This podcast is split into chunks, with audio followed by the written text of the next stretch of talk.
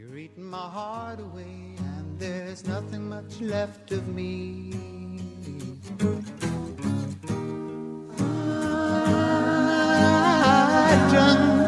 Welcome back. This is Mark Steiner. That's Trouble.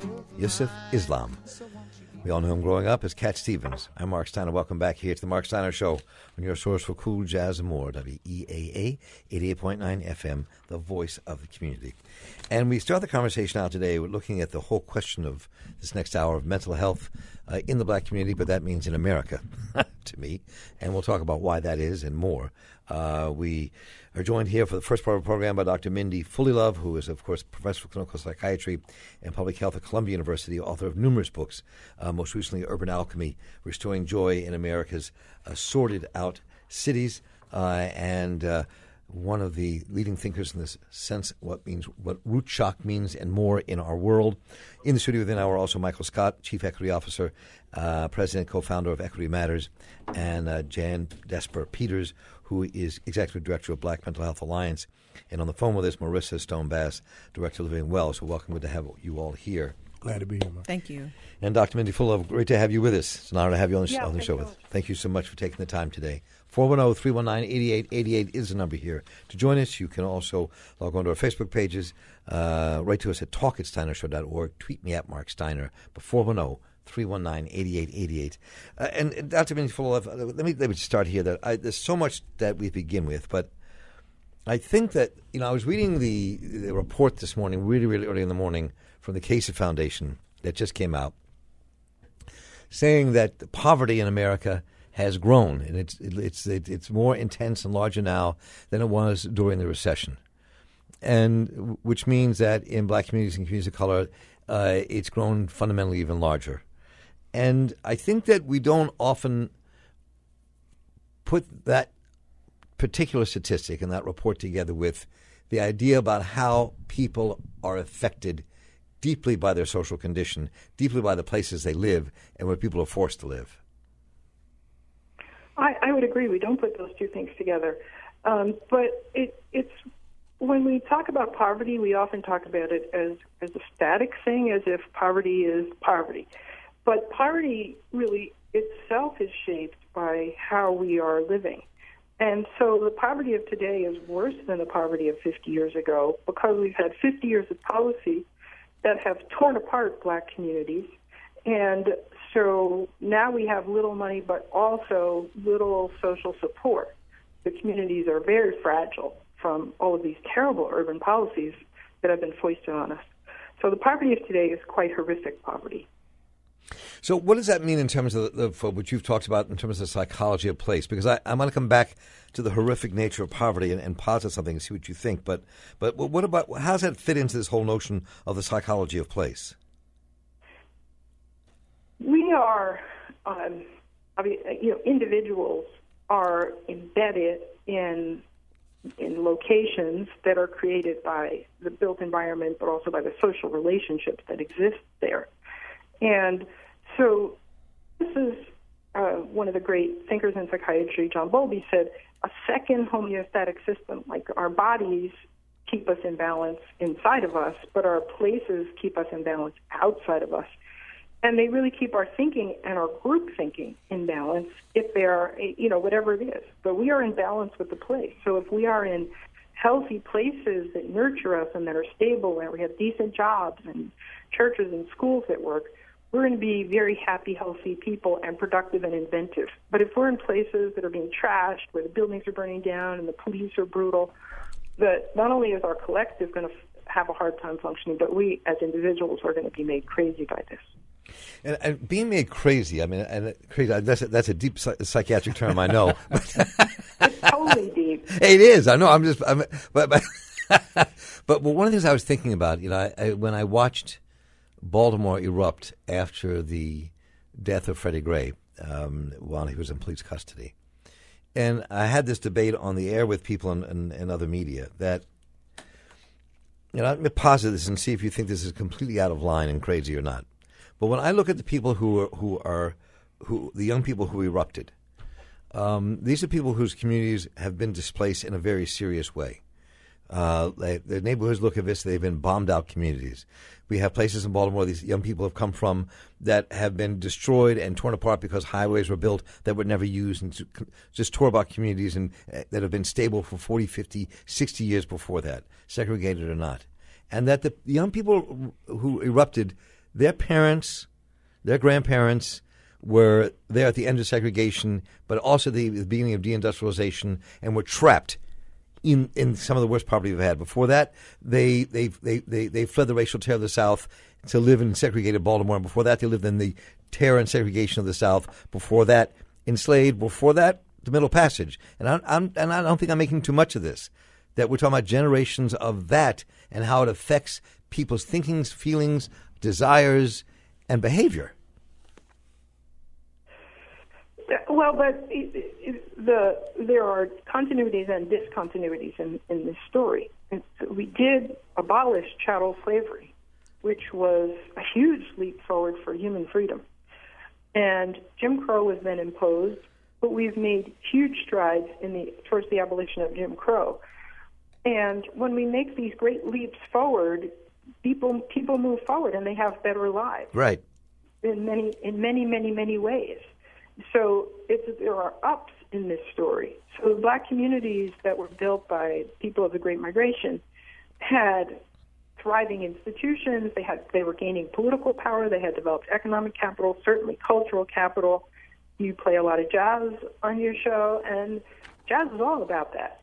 So the creativity and the inventiveness and the, and the, the growth of real power in those neighborhoods we have to acknowledge that we don't want to we don't want to skip over that. Right, right. So then then but then the dialectic was that these policies of destruction, so urban renewal, planned shrinkage, deindustrialization, mass incarceration, the drug epidemics that were that were untreated, and now foreclosure and gentrification, these policies destroyed those powerful communities. And what the young people are screaming about is the torture that it is to live in a in a neighborhood that's been beaten in that way over decades, and much of the good that was built in the 30s, 40s, and 50s destroyed.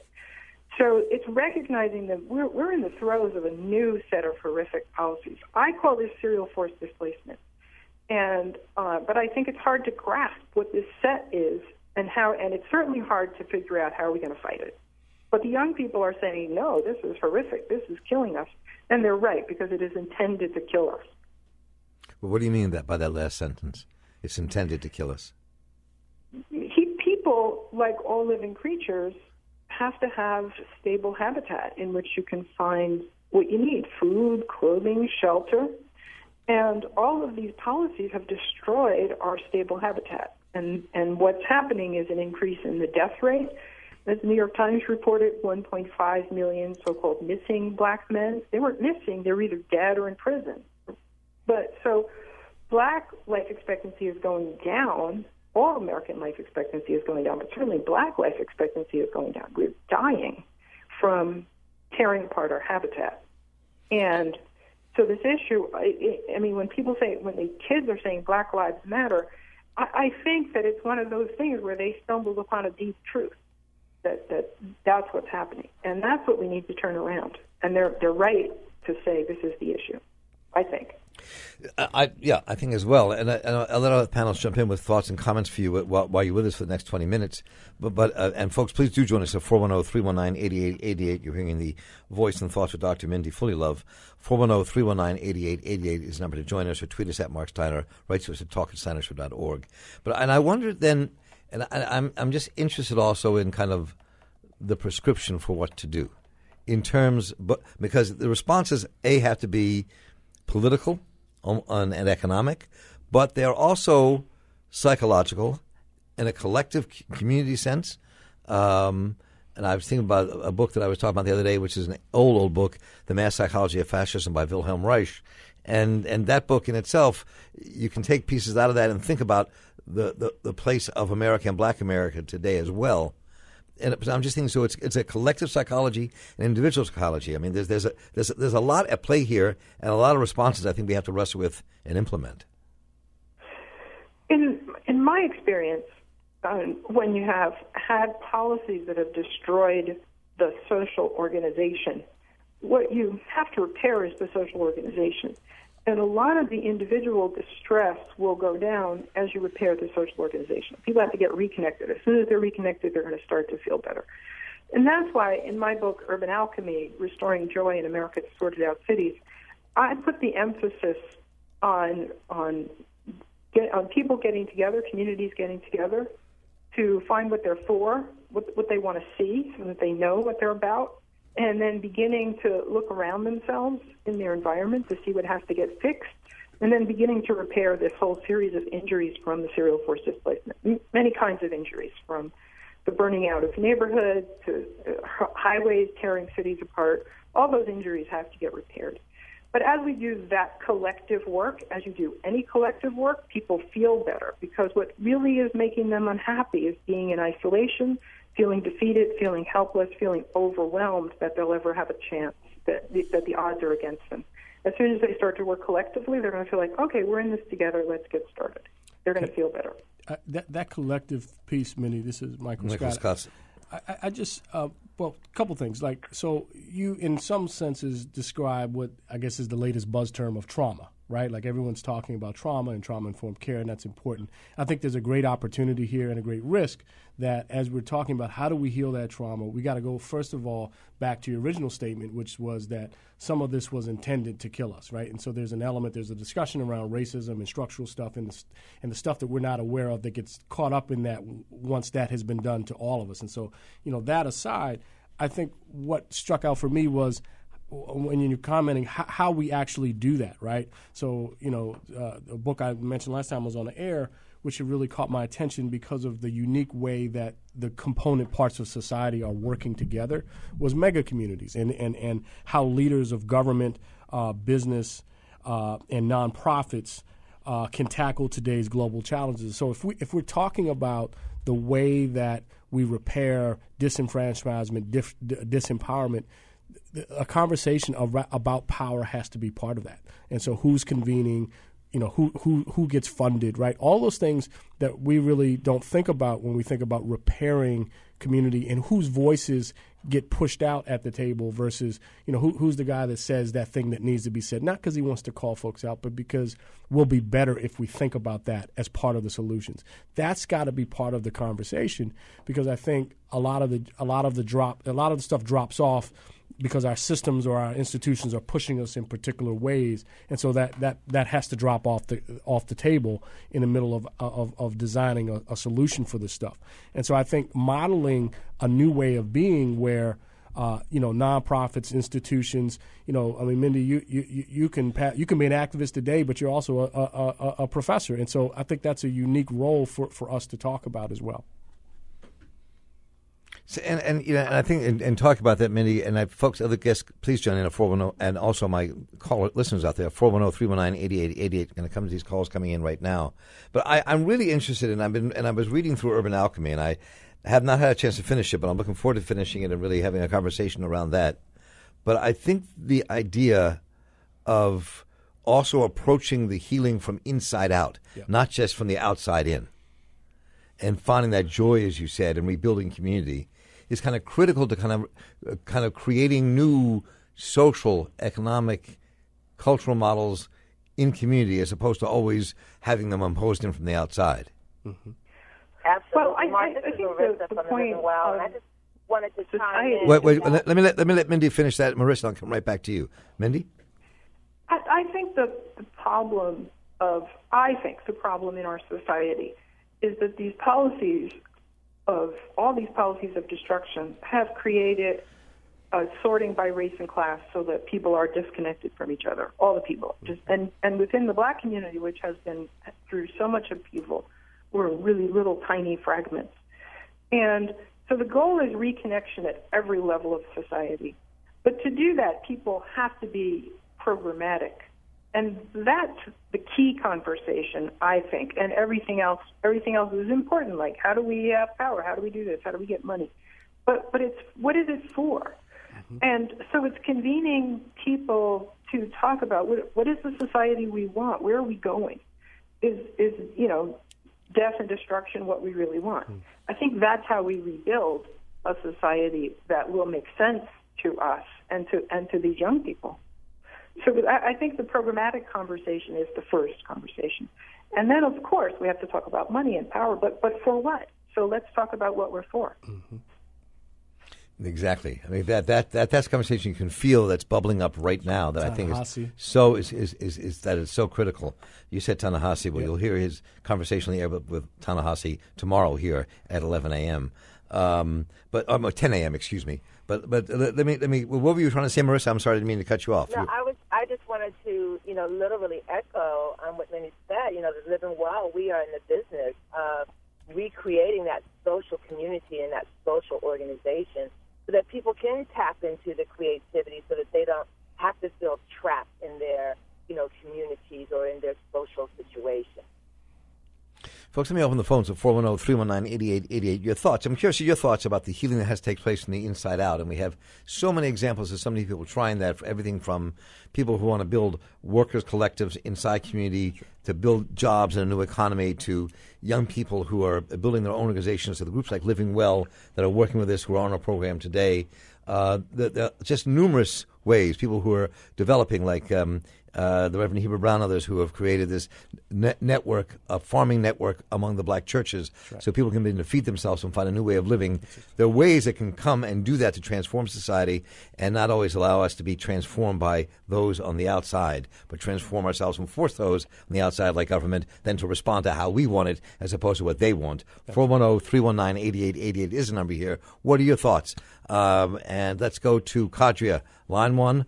Uh, welcome, 410 319 8888. Thank you. Um, Mark, you know, I always want to ask you. hey, so could you, could, let me ask you to turn your radio down so we don't hit, so we don't have the echo, so we can hear you better.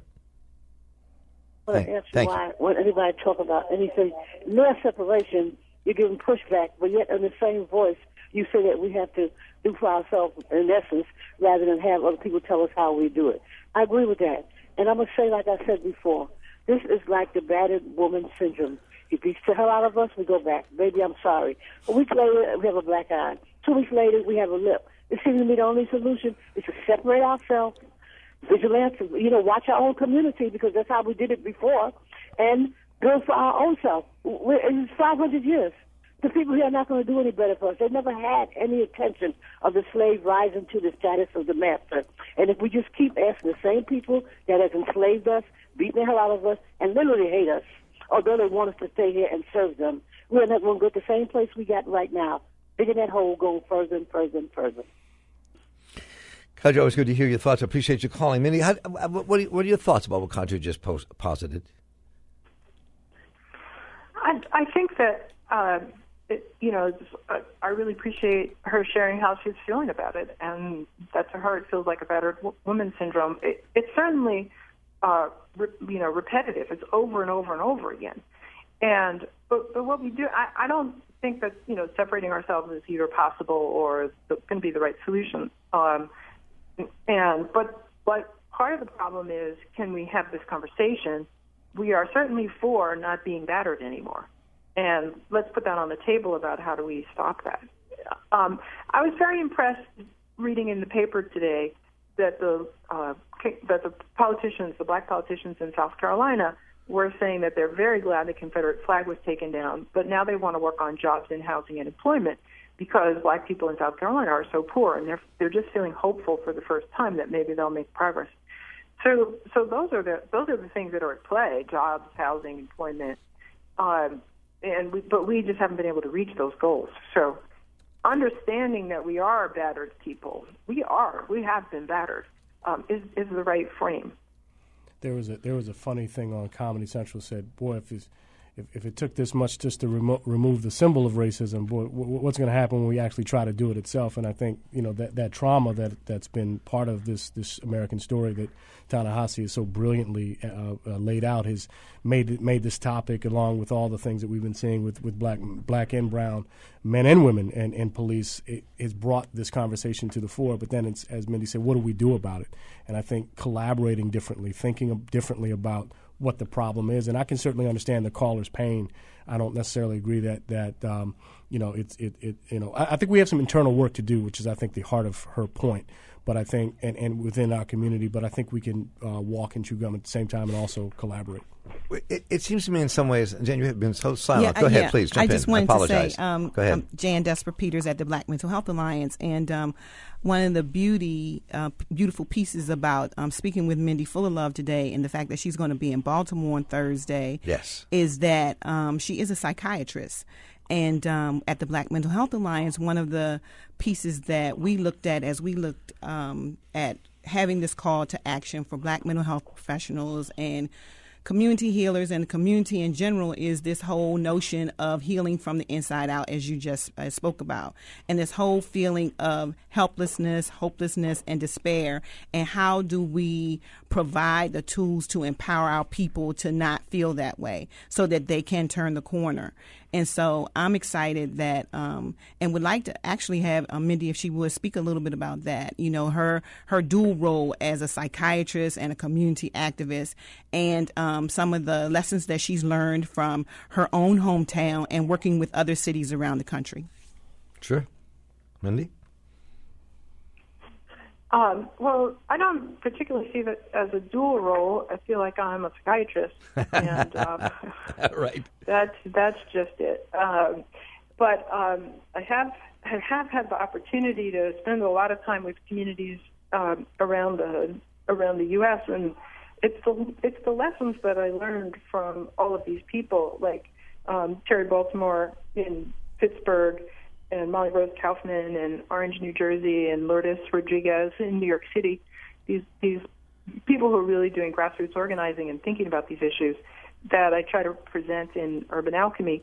I, I, you know, a lot of people who are on the front lines in this struggle, and they're doing really positive, wonderful work. And so that's what I want to lift up is that is that we can change this. We have to name it properly, and we have to design um, what we want to do so that it truly addresses the problem. I don't. I this process that I've watched 30 years in the field of you know doing research in all these neighborhoods. This process of serial forced displacement is not something that we have a, uh, an agreed upon name for. Mm. I mm-hmm. call it serial forced displacement, but a lot of other people, when they talk about one or another of the components of it, like mass incarceration or police brutality or gentrification, but it's, I think it's a whole set. Mm.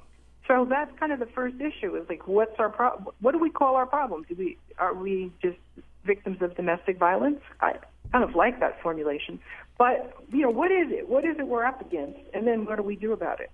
So uh, th- that's really kind of a big task.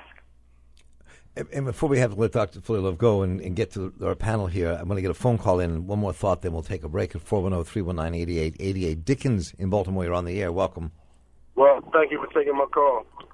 Um, I keep hearing people say about what we need to do and how come to the table and things of that sort. But until we get a seat at the table, we ain't gonna have no say. Mm-hmm. We're not gonna be heard. We'll be heard, but we're not gonna be recognized. I believe we need to get a seat at the political table so that we can have a voice to be able to make changes within the policies and procedures. All the marching, all the praying, and anything that we do, I don't believe is to be valid until we get a seat at the table so that we can actually have say. Whereas though you have um, the, the Umoja, the People's Progress Party now, uh, trying to establish a black electoral party so that we can establish a seat at the table um, and have a say within the arena. Because as everybody, like the Tea Party, they, they wanted to say they and got a seat at the table. We need to do the same thing as a people, as a race, and as those who are low income. Uh, it's called Ujima, the People's Progress Party. Right. And they have a, a petition online right now. If you go to uppmaryland.org and download the petition, and we can get so many signatures, and we can have a say and have the first black electoral party uh, here in Baltimore. And and of course, you know, if it started in Baltimore, it's going to spread across the United States. So, I'm sorry. Yeah, I, I just believe that we just need to get a seat at the table in order to be heard. Dickon, thanks so much for the call. And and I, the, the, the folks from Ujima have been on the show before, and we'll have that conversation with them some more as they as things pick up politically in this town. But let me close with this thought. I mean, and I was thinking about what Dickens just said as well. Uh, Mindy Fullilove is that We talk about kind of building something from the inside out, and and, and you write about kind of creating this thing, the, the institutions, and, and, and bringing um, a, a, an awakening inside the community and joy back. That building those institutions, in some ways, is a political act that affects the larger whole and allows perhaps community to control things rather than be controlled always from by other people's agendas. As a process of healing as well. That's right. My my theory is that it, it's the the extent of social fracture in our country has actually paralyzed the whole nation. That's my observation. We're not having any rational conversations about any of the serious problems we're facing, like like climate change, um, or the long recession, the growth in poverty, income inequality. We're not having any serious conversations about these crucial issues. And so I, I certainly believe that communities have to heal, that there's some healing from within, but, but there are larger collectives that we need to participate in. So we need to participate in the city. And I agree with the caller who was saying we need political power. We do need political power. But what are you going to use your power for? So we need to find out what we're for. But I, I don't see, we had strong communities, and they were destroyed by policies from larger levels. Right they were destroyed by the city, the county, the state, the, gov- the federal government. So you can't protect communities from within communities. You have to have a rational society that values all neighborhoods. That, that's what we have to create. We can't do that in isolation. We do need political power. But most important, we need to be able to articulate what is the kind of society we're trying to create. Well, Mindy, and I, there we go. So we have, we that, will, that will heal people. I'm going to take a very short break here. First, I want to thank Dr. Mindy Fullilove for today spending this time with us here in Baltimore in this conversation on the Mark Steiner Show, professor of clinical psychiatry and public health at Columbia University, author of lots of books. The latest, which is really an amazing book, Urban Alchemy, Restoring Joy in America's Sorted Out Communities. Uh, and you can uh, meet Dr. Mindy Fullilove July 23rd, this Thursday at 6 p.m., when she'll be joining an event called Baltimore Rising, Summoning the Village at the Carter Memorial Church of God in Christ at 13 South Poppleton and more information at behealthall at gmail.com, which we'll talk about more in the next half an hour. And Dr. Fullilove, thank you so much for being part of this program. I deeply appreciate it. Looking forward to your conversation on Thursday when you're here. Great. Thank you for having me. Thank you so much. We're going to have a very brief break and come right back with our three guests who are staying here to kind of continue off of where we left. Mitchell is the next caller. We're going to get you a phone call at 410 319 8888. And we are going to break with Lauryn Hill from her MTV Unplugged performance. We'll be right back. I'll stand firm and give Jah all the thanks and praises. I don't expect to be justified. Did, did, did, did you ever wonder why we had to run? Welcome back. I'm Mark Steiner. That's Joni Mitchell performing Goodbye Blue Sky with Pink Floyd. And Mark Steiner, welcome back to our conversation. We'll continue uh, with our three guests who stay with us here. Uh, Maurissa Stone Bass, who is director of Living Well, a place I've yet to visit, but I plan to visit very soon because I've been hearing so much about this spot. I got to see what's going on. And Jan Desper Peters, who is executive director of the Black Mental Health Alliance, and Michael Scott, chief equity officer, president, co founder of Equity Matters, and y'all at 410 319 8888. And if you don't mind, I'd like to, uh, the, the caller who just called in before Mindy left, let's get uh, him on and then come back and, and you all can respond to him. Sure. 410-319-8888. Mitchell, welcome to the airwaves. Hi, um, Mitchell, how you doing, man? Pretty good. Good.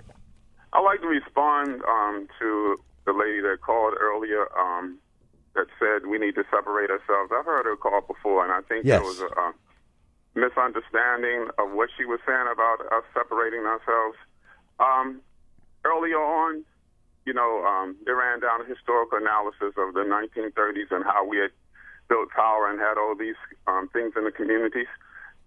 And, you know, in the context of that, we have to remember that these things were built in segregation and isolation. And those communities were stro- destroyed consciously because they didn't want us independent or have that kind of power. It sends a message not only here, but to the world. And the idea that most of the um, other ethnic groups in this country have formed that power through some form of nationalism within the larger society. The Irish, the Italians, and the Jewish communities build their own little communities and and you know it was acceptable. But when the black community does that, you know it's not acceptable. And so, what I want to raise is there's a kind of schizophrenia about what we do within our own communities. How do we do that? How do we build that? Because that, those examples of us building nationalism within the capitalist free, so-called free society have been wiped out. But we use those as examples, and they were done under segregation. So that kind of schizophrenia, uh, you know, and how easily what that lady said was dismissed by everybody, not in a mean way, but just unthinkingly not understanding the historical context of how we built those communities in the first place out of segregation.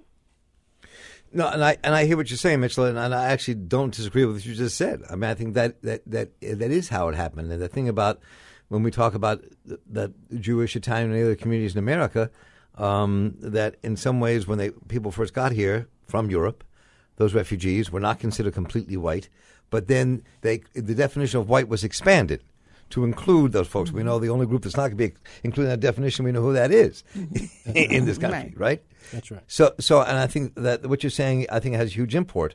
Um, so the question is, I think the question is how you build that and how you struggle for the place. And Mitchell, we've known each other for a long time, and I think that maybe it's a high time you get back on the air here as a panelist so you can push these ideas in the air which need to be heard. Yeah, I, I don't disagree with Mitchell either, and and I and I think when I say we walk, we can walk and chew gum at the same time. What I meant is, you know, we can build our power, we can do things intentionally for our community, um, but you know, we, we also live in a place where there is a you know uh, uh, Tana uh, Hazi's book you know talks about the Mecca, right? And so you know the Mecca has has a lot of different components to it, right? Like so, it's it's a big broad world, and so I think I think we have to be open to to um, you know building intentionally in our community and also leveraging relationships outside and figuring out what that looks like. There's a, it's a big world out there, and in fact, people of color are the majority in the world right? We often forget that, right? Right, and so and so I'm just saying, like like you know, we can be intentional about our own stuff, and we can also be smart about how we leverage uh, outside. M- Maurissa, let me. Maurissa hasn't yeah. jumped in for a minute. Let me get you back in here, Maurissa. And your thoughts on what you just heard? Yes, um, I, you know, I totally agree. I mean, from you know the perspective of the living well, we are a center for social and economic vibrancy, and um, you know, many uh, you know refer to it. We have to rebuild our social organizations our social capital, and um, use um, our community in a way of leverage in terms of bartering, you know, economic um, opportunities for one another.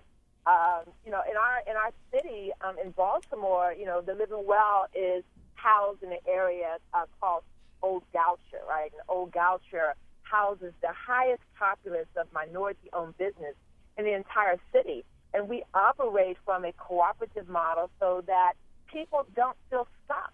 You know, people do feel stuck when they don't have access to economic opportunities because they don't have access to educational opportunities because they don't have access um, to someone uh, to help them to provide that kind of like, you know, let me just grab your hand and pull you into our circle.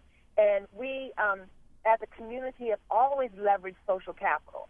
You know, William Julius Wilson from University of Chicago talks about when we desegregated our communities, we lost our social infrastructure where if Mr. John lost his job, he could go to Mr. Bill in the community and say, you know, hey, can you put a good word in for me, you know, down at the job? We have lost that infrastructure. And so, so it's very important for us to identify, you know, our um, organic skills and capacity and talents in the community and use those to leverage social and economic opportunities. Yeah, I was just going to say um, that um, probably President Obama wasn't the first, but um, a lot of his initial fundraising for the presidency came from asking people to give five and ten dollars. So he he grew um, this um, mass amount of money by people doing that, and I'm sure that you all are seeing that again as the the um, the list of people that are running for office is um, upon us. And so, one of the things that the, the gentleman said um, that before on the air was that this whole piece about not uh, not waiting for someone else to do it for us. And so, as an executive director of a small nonprofit, really um, that should be um, a national nonprofit. We've been in business for 30 years. The Black Mental Health Alliance was incorporated in 1984. Michael and I talked in the green room about how he's been doing this work for 10 years, and we're still being nickel and dimed as far as um, the funds that we received as organizations doing this tremendous work. And so you have organizations like Associated Black Charities, who is a major sponsor for us for bringing Dr. Mindy Fullilove in. But then, you know, you have a scratching um, trying to get our people to support these kind of efforts so that we can bring in these thought leaders. And it's not just about us. This is this is not a speaker series. This is about um, identifying the the um, with a with a mental health uh, focus. We're infusing mental health strategies and solutions into what we're doing because mental health is a part of every aspect of the various topics that we've talked about, whether it's unemployment, whether it's um, the housing situation, whether it's um, the food deserts. I mean, there there is a mental health component in all of that, and we're struggling trying to um, to bring um, these issues to light.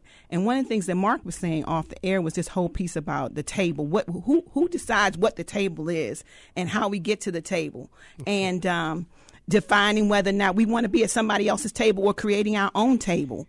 And so when you look at who is um, who has the cash, that a lot of times determines who um, creates the table for us. And so I, I, just would implore our community to, to really, again, not wait for somebody else to do it for us, but then also to, to dig deep and um, know that um, without uh, cash, you know, it's difficult to have a cause. And so we need to fund our own causes. So I was going to say, you know, 1% of American wealth, right, reallocated in crowdsourcing would simultaneously dwarf all venture capital, all angel investment, and all foundation spending annually combined.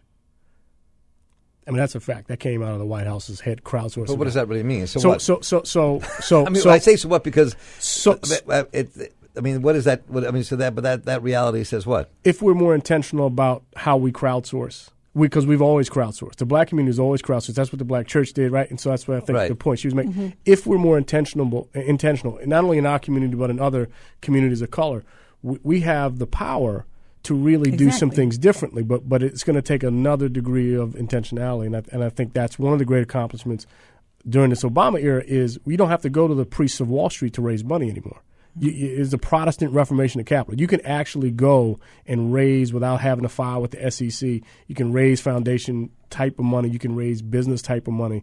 We're doing something tomorrow with, with Under Armour because we're talking about conscious capital. So it's not just co-ops, but that's a form of conscious capital. It's also people who are in business playing by the business rules saying, I don't want to take every dollar off the table. It matters to me what, what my community happens happens to my community, to my vendors, to my employees, and, and, and let's convene that conversation. So for me, when Mindy talked about you got to name it, you know, the thing, I think there's multiple strands. I think that I think it's finding the common strands that run through it. And for us, um, it, it's equity. I don't want equality. I just want everyone to have a shot to be the best that they can. I, I want everyone to have a, a, seat at a table, whether it's one they created or one they feel comfortable mm-hmm. with. Right?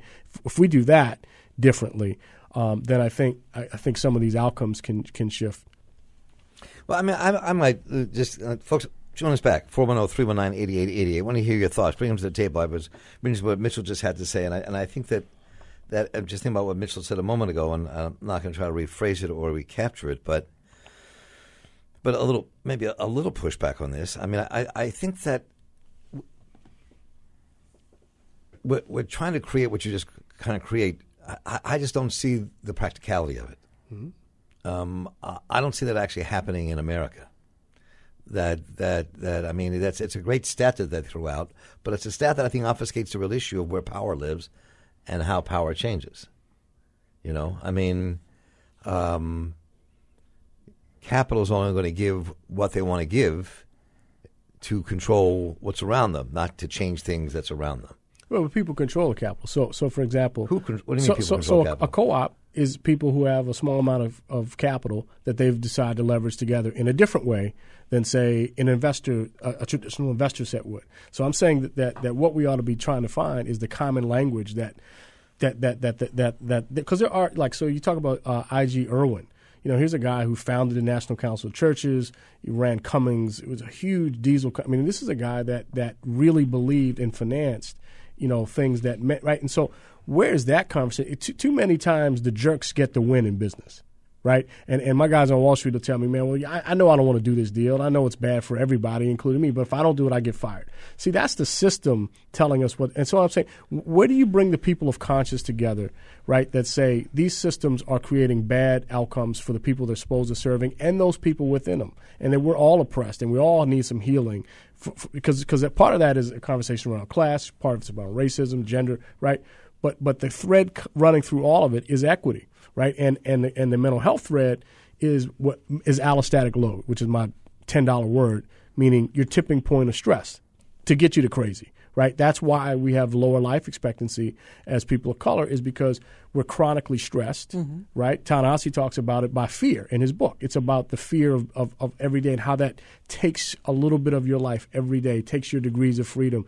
All that time you spend worrying you can't spend investing social capital like like Maurissa does at the Living Well, convening you know you know government uh, uh, uh, nonprofits and the academy and business together like you're doing on Thursday. You know, every time we're spending fixing something else, we're not doing productively. You know, there's an opportunity cost to that. We're not we're not investing that differently. Right, and I also think that, um, and it's beautiful the way Michael has brought us all together. Even though i have known Maurissa for a long time, and we have um, worked together as well it, this this whole concept of us, you know, joining forces and um, um, bringing our best um, our best foot forward and and what it is that we have a strength in, and then working together to capitalize on whatever um, those dollars are. And so um, I think that that's important as well. Maurissa, do you want to jump in on this before we get back to the phones?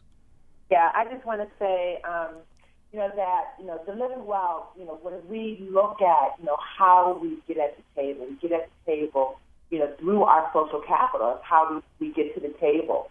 I just, you know, I would like to tell a quick story. Um, I met Dink, um, a Berkeley uh, professor and entertainer, um, through a friend um, that knew him. Anyway, he came to the Living Well, and we invited some some students from the Baltimore School um, for the Arts that were in the audience, uh, you know, sing with him.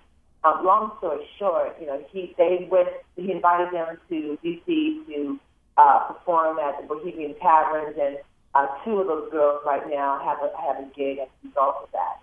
And I think that you know, all too often we sometimes play short, you know, the opportunities that we have in our own community, the opportunities that we have to leverage our own resources and, you know, I'm thinking about this whole notion of nonprofit funding. I teach nonprofit management at the University of Baltimore.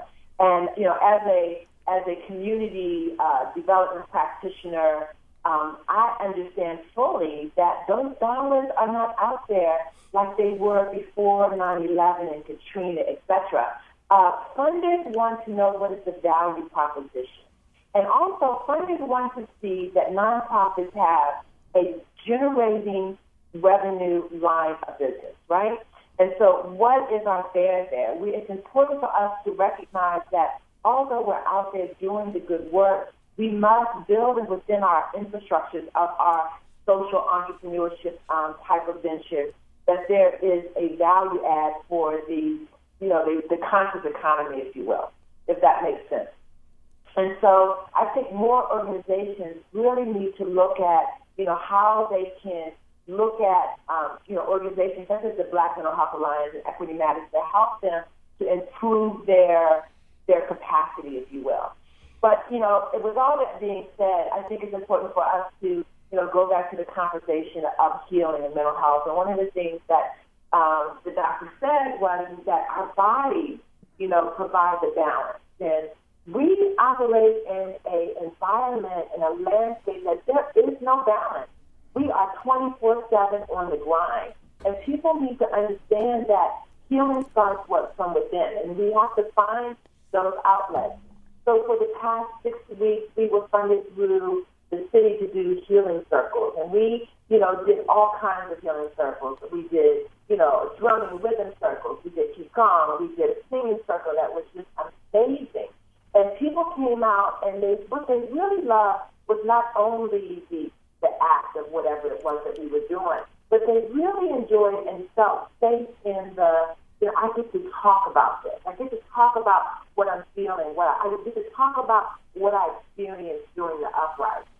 So we have these photos that are on exhibit now that was done by our house photographer Ruben Green and a community activist and a storyteller, visual storyteller Dominic Now. That they they took pictures on the ground. Dominic Now lives in, in, in the North Penn neighborhood of Baltimore that came together, the people that didn't make the national media, you know, showing how we are the charm city, how we really do a lot of love and um, and respect and understanding in our community. And so that, you know, moving forward, we're going to make sure that, you know, our children, you know, get mental health services through a network of mental health providers.